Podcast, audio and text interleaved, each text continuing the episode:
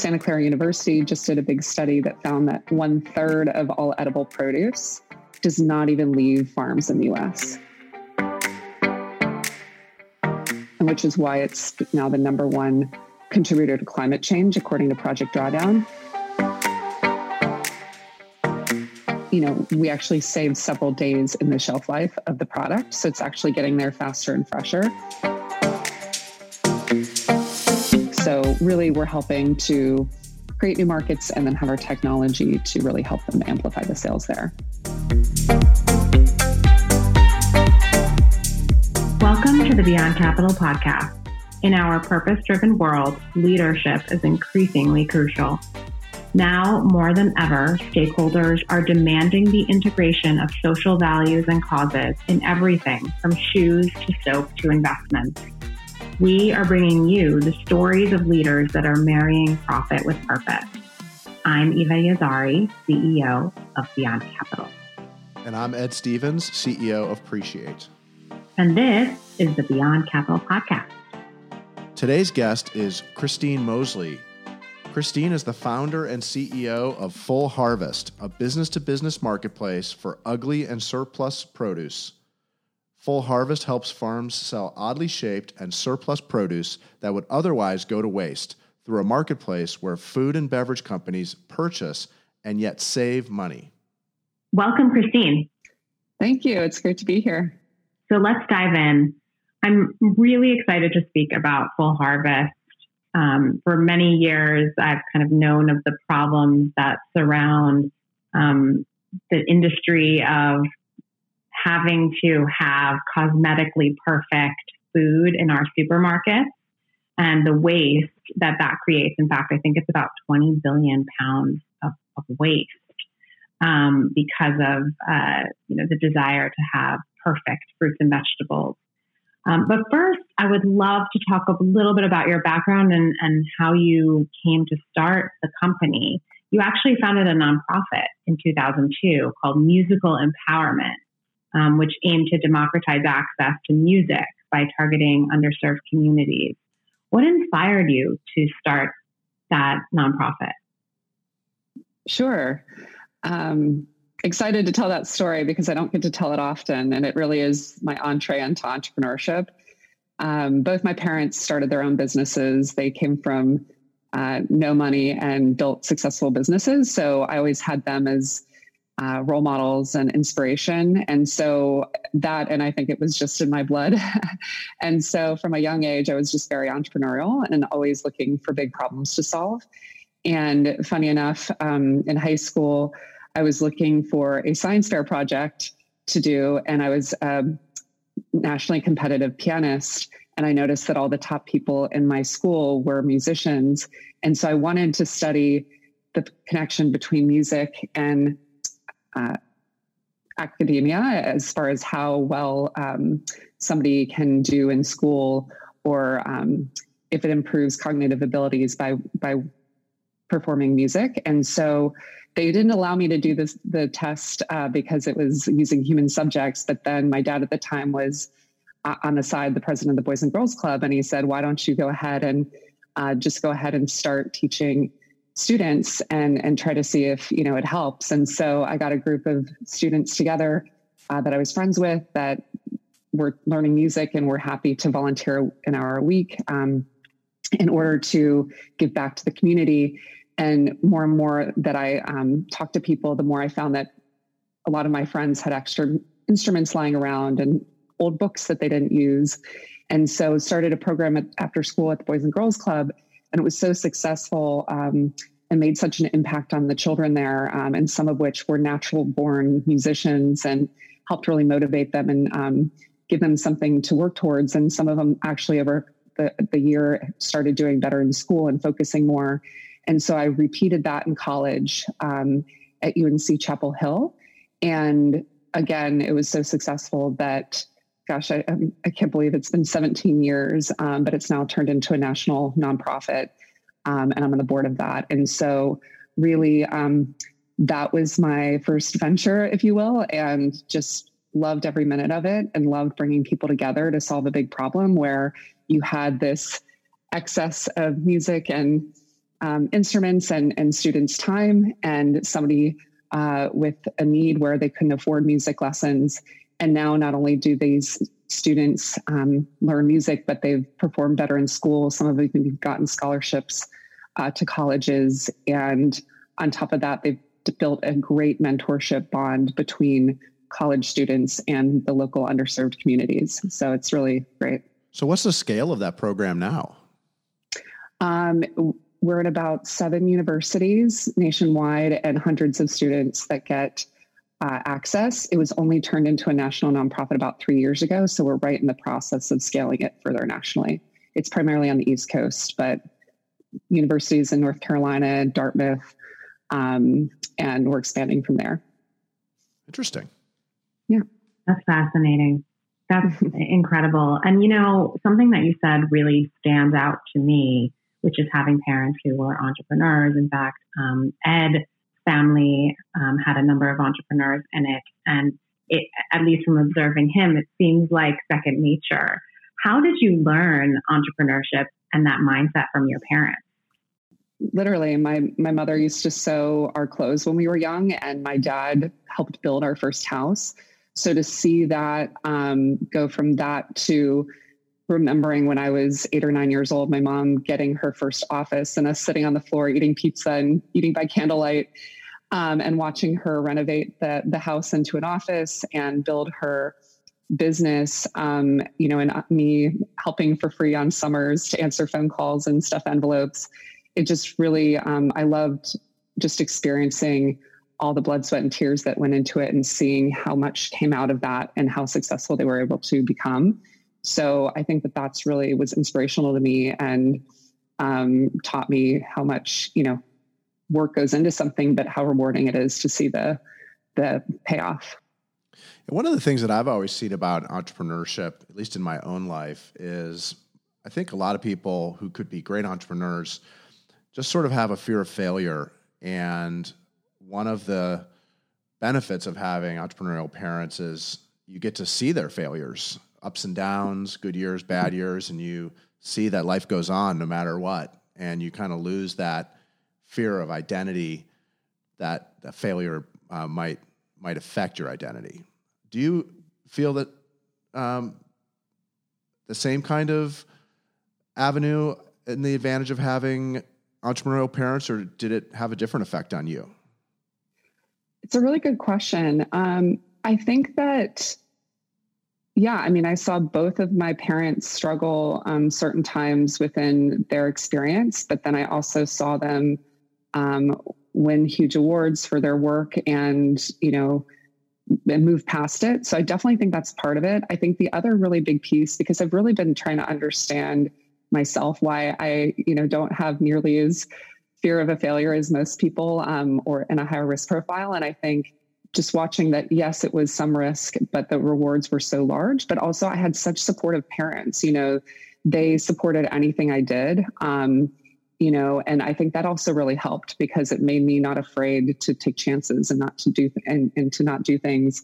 Um, when I was 15, I said I wanted to go to Japan for the summer, and they said, absolutely if you get accepted to this program go for it and i don't know you know most families that would you know be so supportive of that and that you know entree overseas at a young age on my own um, also you know just started kicking off uh, that confidence that you know when you take risks and you do something you might be you know out, that might be outside of your comfort zone that it can really pay off yeah i was just in japan for the first time last year and i was surprised how perfect their produce is over there yeah. Um, Even more they, than ours.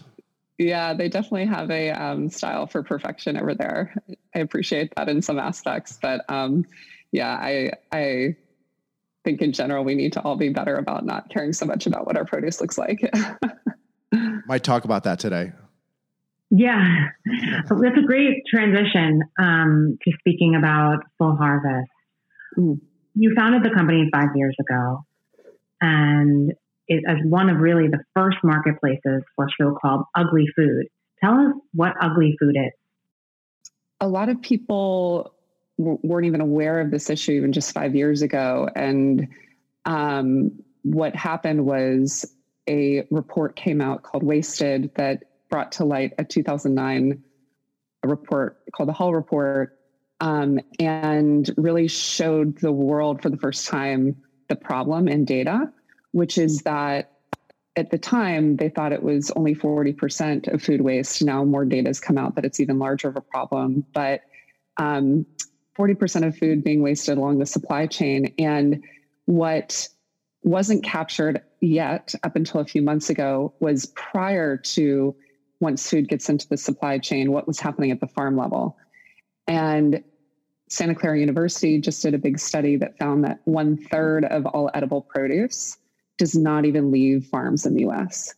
And that's a staggering number, um, especially when you have people going hungry and when you don't even, that's not even included in the 40% food waste stat for the most part downstream, um, which is why it's now the number one contributor to climate change, according to Project Drawdown. But what's happening at the farm level, that one third, is that it is perfectly edible produce that is just simply surplus or imperfectly shaped. And what's happening is that consumers have gotten pickier and pickier over the last few years. And that has trickled down to the big retailers that have gotten bigger and bigger. And then that demand has trickled down to farms who are struggling to make ends meet. And so, in order to stay afloat, they've completely changed their agricultural practices to harvest for perfection. And so, ugly produce is simply perfectly edible produce at the farm level that isn't harvested um, or even byproduct that is cut off and left behind uh, simply to have perfect looking produce in the in the supermarket for consumers. Is there anything bad about ugly produce? Like some, you know, is there any downside to using it? Not at all. Um, and in fact, it's a con- misconception that we work hard to overcome, which is people assume that it's going bad or it's rotting um, or it's its last leg. And actually, we ship direct from farms directly to the manufacturer. And because of that, um, we you know we actually save several days in the shelf life of the product. So it's actually getting there faster and fresher. And so when people get the produce they're shocked because they're they say it looks fresher than product that was quote unquote number one grade uh, from you know a warehouse or a distributor. And it's simply that it's you know off shape too big too small oddly shaped little too curvy um, or sometimes you know, just as I mentioned, the outside stalks or the outside leaves that are, are cut off for a perfect, you know, middle of a romaine heart or middle of a celery heart. And there's even a couple studies, um, I think NPR posted one a few years ago that says that they've done some studies that some of this imperfect produce might even be more nutritious because it's more natural in its form and most likely, you know, hasn't been, um, you know, isn't GMO or anything like that. And so potentially. Um, so, you know, I'm I'm not just say I'm not a scientist, but there have been a couple studies that have said that. Um, and so, you know, I highly recommend that we try to help make our agricultural supply chain more efficient, and consumers should have no qualms about eating imperfect produce. It's fresh off the farm. Absolutely. I mean, I remember as a child thinking that an quote ugly piece of fruit or vegetable was fun and interesting. Um, and so I think that there is it's more of a perception challenge. But you also brought up an excellent point, which is climate change. And um, my favorite book around the holidays in 2019 was Tatiana Schlossberg's Inconspicuous Consumption, which I handed out uh, for kind of a Christmas holiday gift. And um, she definitely digs into the food industry and food waste um, and makes the case that our food waste is contributing significantly to climate change. Um, so that's a point extremely well taken. Yeah, um, one of my favorite books, uh, similarly as passionate, uh, is Project Drawdown, and they had 200 scientists over two years study um, GHG emissions across different areas of um, uh, the world. And they found previously they thought that food waste was the number three contributor to climate change. But their 2020 review they just redid a few months ago, and now they found that food waste is the number one way to keep the Earth below two degrees Celsius. So, you know, I know we talk a lot about cars and cows, and it's amazing to focus on those and the plastic problem. All of them super important, but I think that now is the time that we need to urgently come together and work aggressively on solutions across the supply chain to solve food waste. Why do these farmers and juice manufacturers or soup manufacturers not figure that? Why have they not figured this out? Like it seems hmm. like um, like what has been the barrier? That's a great question, and I think it, what's important to uh, note is what the current supply chain looks like. And right now, um, majority of produce is sold offline over email, phone calls, checks, through the mail. Um, and one produce item could be 10, 15 emails back and forth, just negotiating and getting an order. And so the bottom line is um, there's no technology right now. And it's because 80% of brokers and distributors are 20 employees or less, they're mom and pops. So they'll never really become tech companies. And the other 20% of brokers and distributors are massive companies like Sysco, Sodexo, US Foods. And they also, you know, have challenges with, um, you know, developing technology and, and moving quickly because, you know, it's the innovator's dilemma situation. And so really um, it's been challenging, I think, for the existing supply chain to use technology. And you absolutely need technology to solve this problem at scale the metaphor that I always give is imagine if Airbnb tried to scale over the phone. There's no way that that would work. Trying to, you know, move something quickly on your small network and call around to see if somebody wants your extra room. But a marketplace unlocked multi billions of dollars of excess inventory and excess revenue, right? And so that's exactly what's happening in agriculture. These farms are trying to sell their excess inventory that's very perishable very quickly over the phone within their small local network and it's just not worth their time and energy.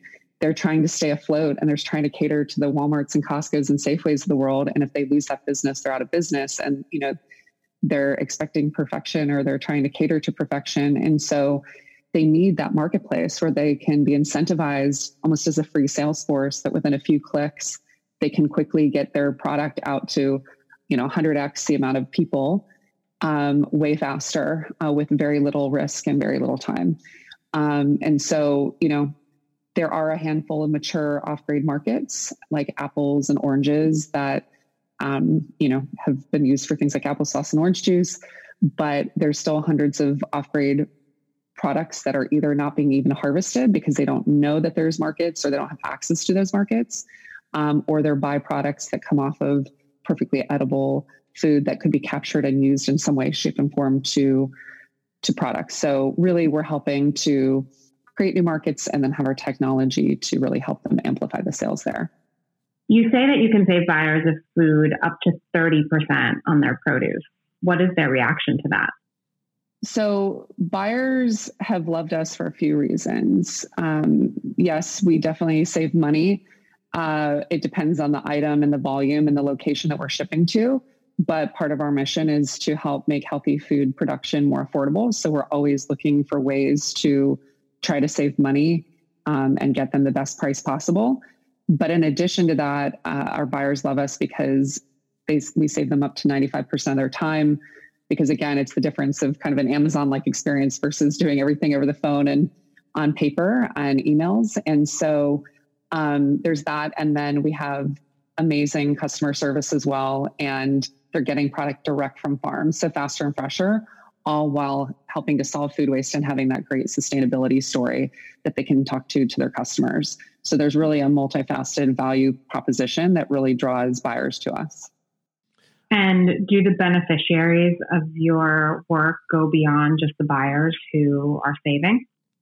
Absolutely. So, you know, that cost savings we've seen already help drive costs a bit down to some products uh, with customers that have been working for with us for years to consumers. That's actually why I started the company. Is I helped scale one of the first green juice companies, and I became passionate about uh, the fact that they were making great products, but they were $13. And how do we make more affordable green juices uh, with, you know, innovative ways along the supply chain? And so it is part of something that I care deeply about is making sure that we're trying to make healthy products more affordable. So, you know, that is starting to happen. And not only that, but consumers now are able to have an impact on helping solve food waste just by purchasing products that utilize full harvest. Was that Blueprint Cleanse? Uh, no, I, I worked for Organic Avenue. They were they were okay. started right around the same time. Too. Yeah. Mm-hmm. Yeah. Fascinating because because those those companies really sparked the the movement of yeah funding. for sure. yep. It's now a three That's four billion dollar industry. so let's turn to you. Um, I would love to learn a little bit more about what your morning routine looks like, what you do to get ready for running your company every single day, um, and any sorts of um, perhaps health tips since you have worked in the juicing industry that you utilize to optimize your performance. Sure. So um, I'm not a morning person. uh, so I think that's something that I struggle with and other entrepreneur friends that aren't struggle with as well because I've, I've been reading a lot on studies lately on sleep and um, you know there really are people that are wired to be late night people or morning people and usually it's the late night owls that um, get less sleep overall on average throughout their life because they stay up late but they actually um, have to get up at the same time as everybody else, especially when you're CEO running a company. So I actually um, work very late hours. I, that's when I get my energy. Um, but then I, you know, wake up probably as late as I possibly can um, in order to get out the door. Um, but I do usually try to make sure I meditate uh, before I go into work, uh, which is a practice that I've gotten better and better at. And it's really made a huge difference this past year. Uh, but usually it, it looks like me waking up as late as possible. Uh, these days, um, you know, it's uh, it's easier because I'm not having to go into an office, so I can really just start working. You know, as soon as I've gotten ready and, and meditated. Um, but then, you know, I hit my day with uh, making sure that I try to do my emails and thinking. I don't schedule any meetings before 10 a.m. Um, and then I later saw that I think Jeff Bezos and a few other big execs do the same thing because really you need that first hour to get yourself organized and to do your emails and and just not have to um, be distracted of, of jumping straight into executing. And so that's really helped me. Um, I've really learned to block and tackle. Uh, and then I do emails at the end of the day as well. Um, I think blocking and tackling has been a huge thing that I've had to learn and I'm still getting better at to really be um, surgical about your time and make sure that you build in uh, time for lunch and for breaks um, so that you don't get overloaded and you don't burn out. um, and then in general, you know, just try to make sure I exercise and eat healthy. From Organic Avenue, I learned how to eat, you know, healthy and how much uh, fruits and vegetables really matter. And so that's something I really um, focus on, and as well as um, a really good vitamin regimen. It sounds simple, but I think it's really important to be taking vitamins every day. So, um, yeah, I'd say good sleep uh, as much as you can too on the weekends. Um, that's when I catch up usually.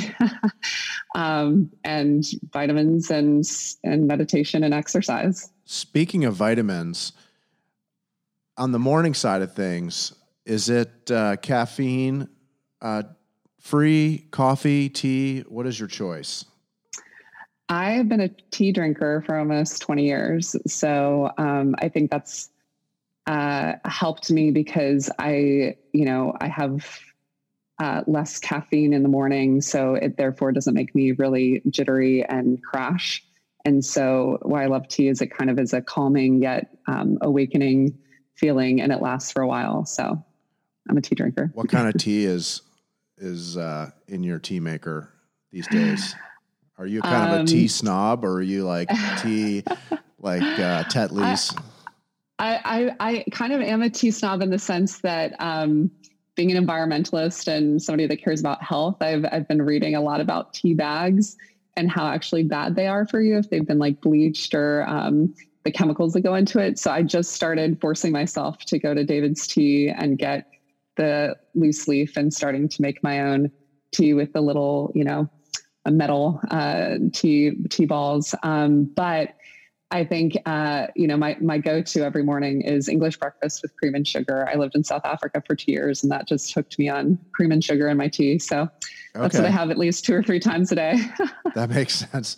Yeah, I, I, usually drink English breakfast tea too, um, but I've got one of those tea makers that's I think it's made by Braun maybe mm-hmm. and it's like mm-hmm. automated where you put the tea in and it lowers it down on this magnet thing and then it brews it mm-hmm. at exactly the right amount of time depending if it's mm-hmm. black tea or green tea at the right temperature mm-hmm. as well so oh yeah yeah that's the best those yeah pretty cool i have one of those cool i could not agree more with the morning free of conversations for me sadly doing business in East Africa and India, places that are eight to 10 hours away in terms of timing. It is mm-hmm. virtually impossible, but I think that I would be a more level headed leader if I was able to have that time. And my executive coach actually calls it having your morning like you were in the 1990s without Ooh. technology oh, really? and yeah, and um, like not looking at your phone. Actually, I know you've mentioned emails, Christine, but I, I couldn't agree mm-hmm. more with that philosophy.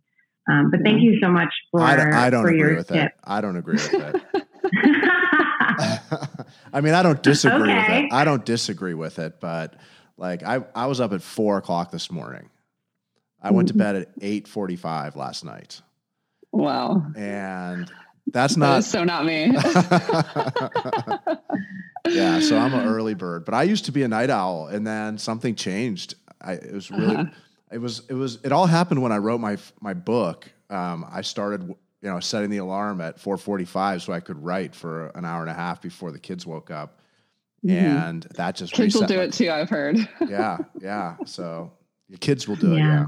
Anyway, kids are a, kids are a whole different ball game. Yeah. I can attest to that too. But um, you know, speaking of kids and people being in quarantine, um, we are having this discussion during the COVID 19 pandemic.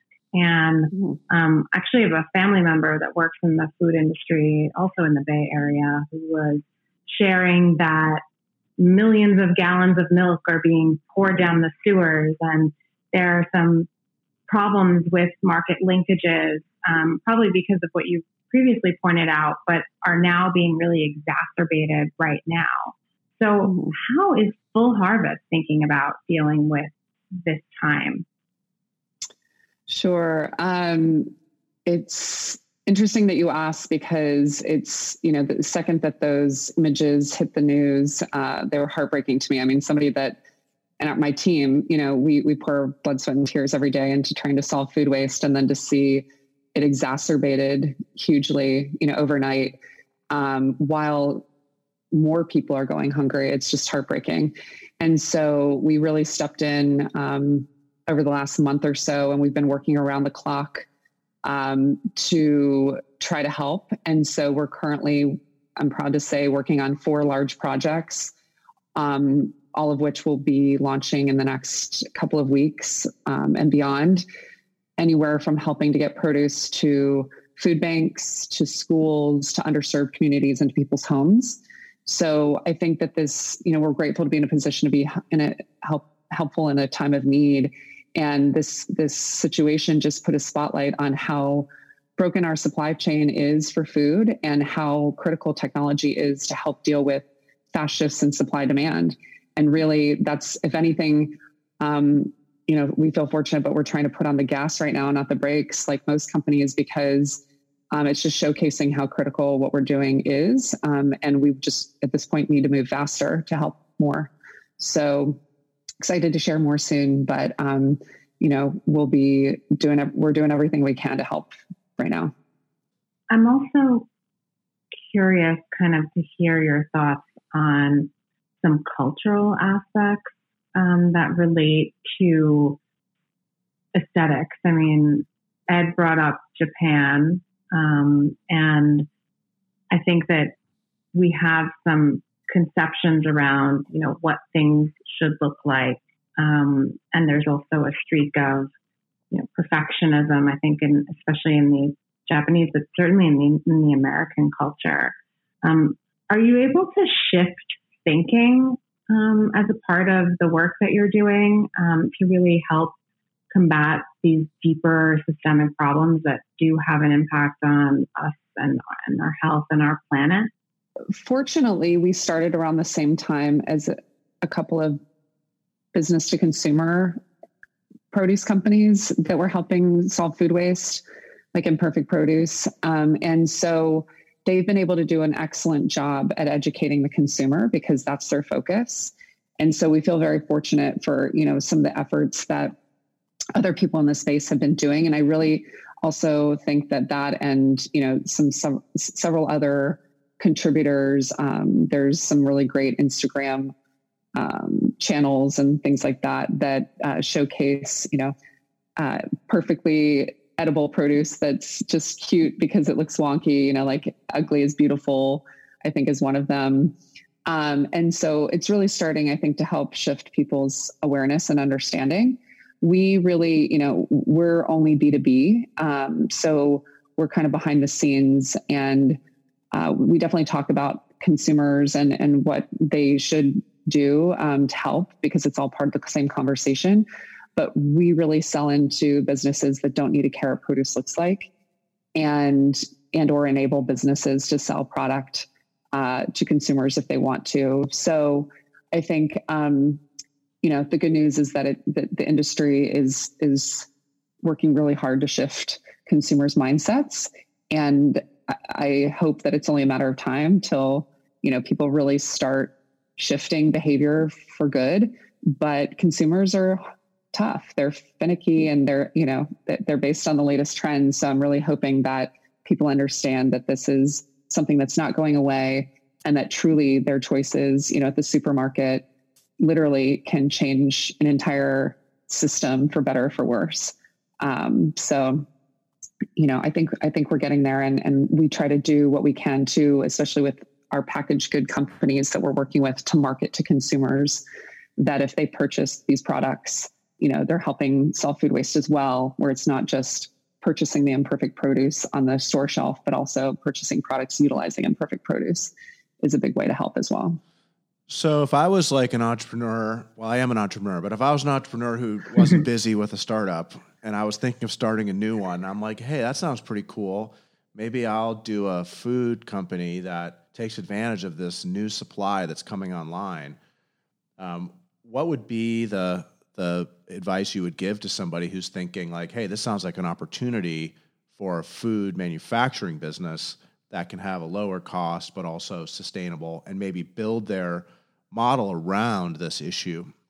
Do you think that's possible? And if so, do you think that um, you have any tips for for the budding entrepreneur? Absolutely. So there's a huge opportunity for entrepreneurship um, on the food innovation side of things. You know, we're really working hard with some of the largest food and beverage companies in the world to innovate with these byproducts and this imperfect produce. And it's happening, and we're excited to launch several products this year on store shelf um, with these big companies, but just more needs to be done faster. And the bottom line is, um, a lot of companies aren't set up to do innovation very quickly.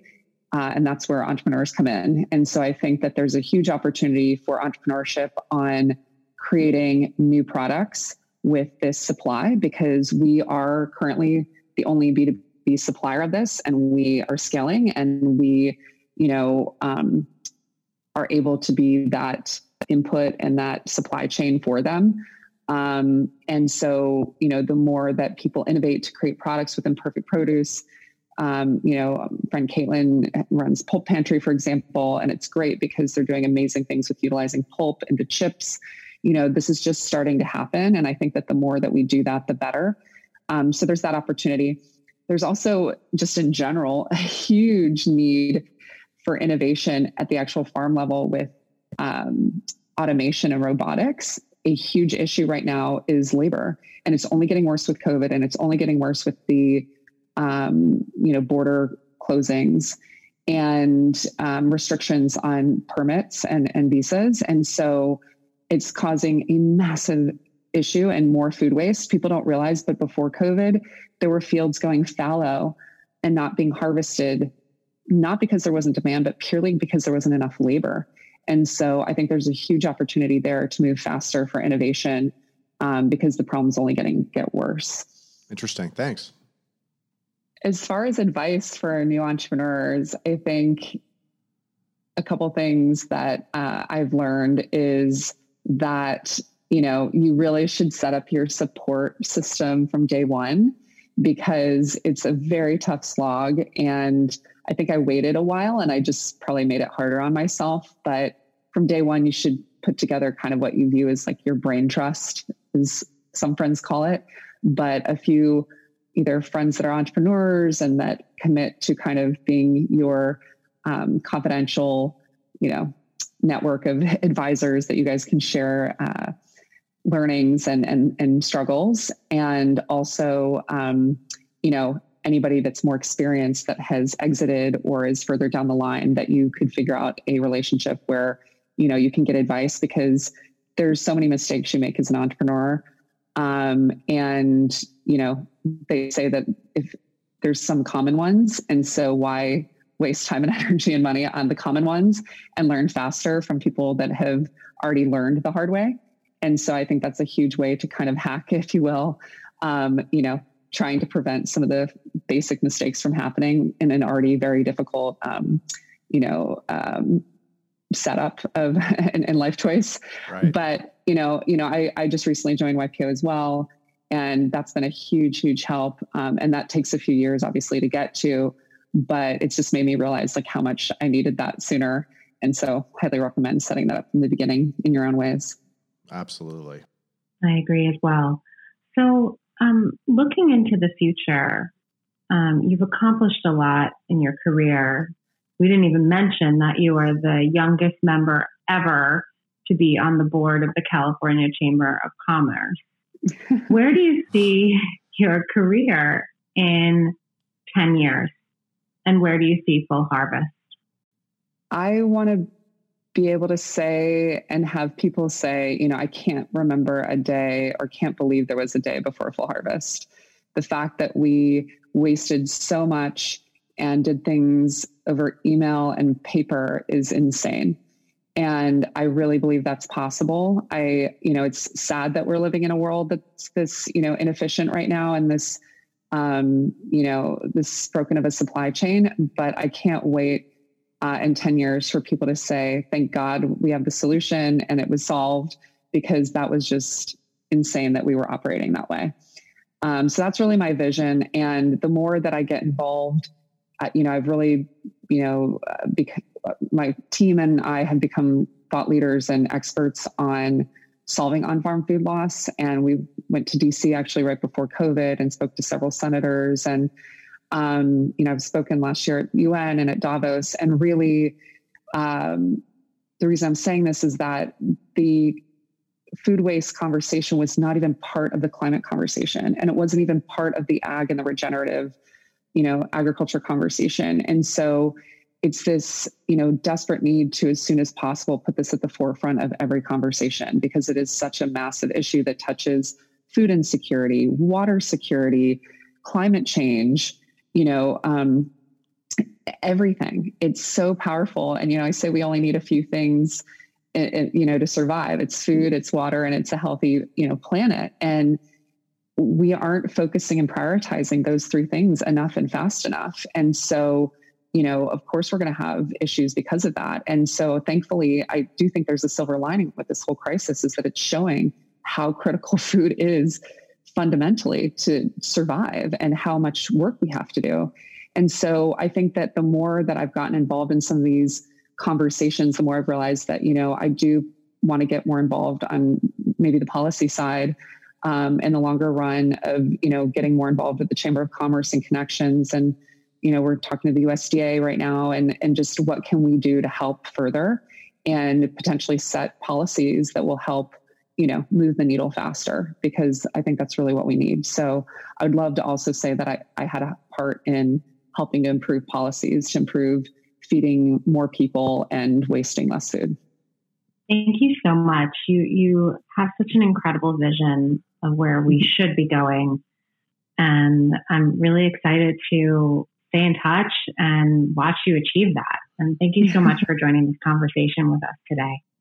Thank you. I was going to say so, I had no idea it was such a big a big issue. I was watching yeah. your Jim Cramer interview from last fall, yeah. and you were saying it was the number three contributor to climate change, and, and I was and, like, and oh, scratch that out. number one. Number one. Yeah. Yeah. Exactly. So that's um, big. Yeah. Well, thank you guys so much. This is fun, and I appreciate the um, new interesting questions. You know, it's fun to talk about stuff I never get to talk about. Anytime here on the Beyond Capital podcast.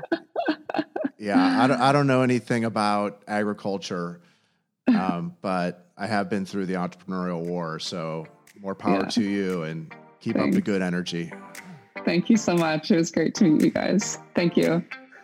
Thank you. Take care. Once again, it's clear that a business leader with good intentions can create an impressive social, environmental, and ethical impact. There is always a way to put meaning behind the mission of a company, and we can all make a difference. You've taken the first step by listening to the Beyond Capital podcast. Thanks for joining us. Don't forget to rate, review, and if you haven't yet, subscribe on your favorite podcast platform.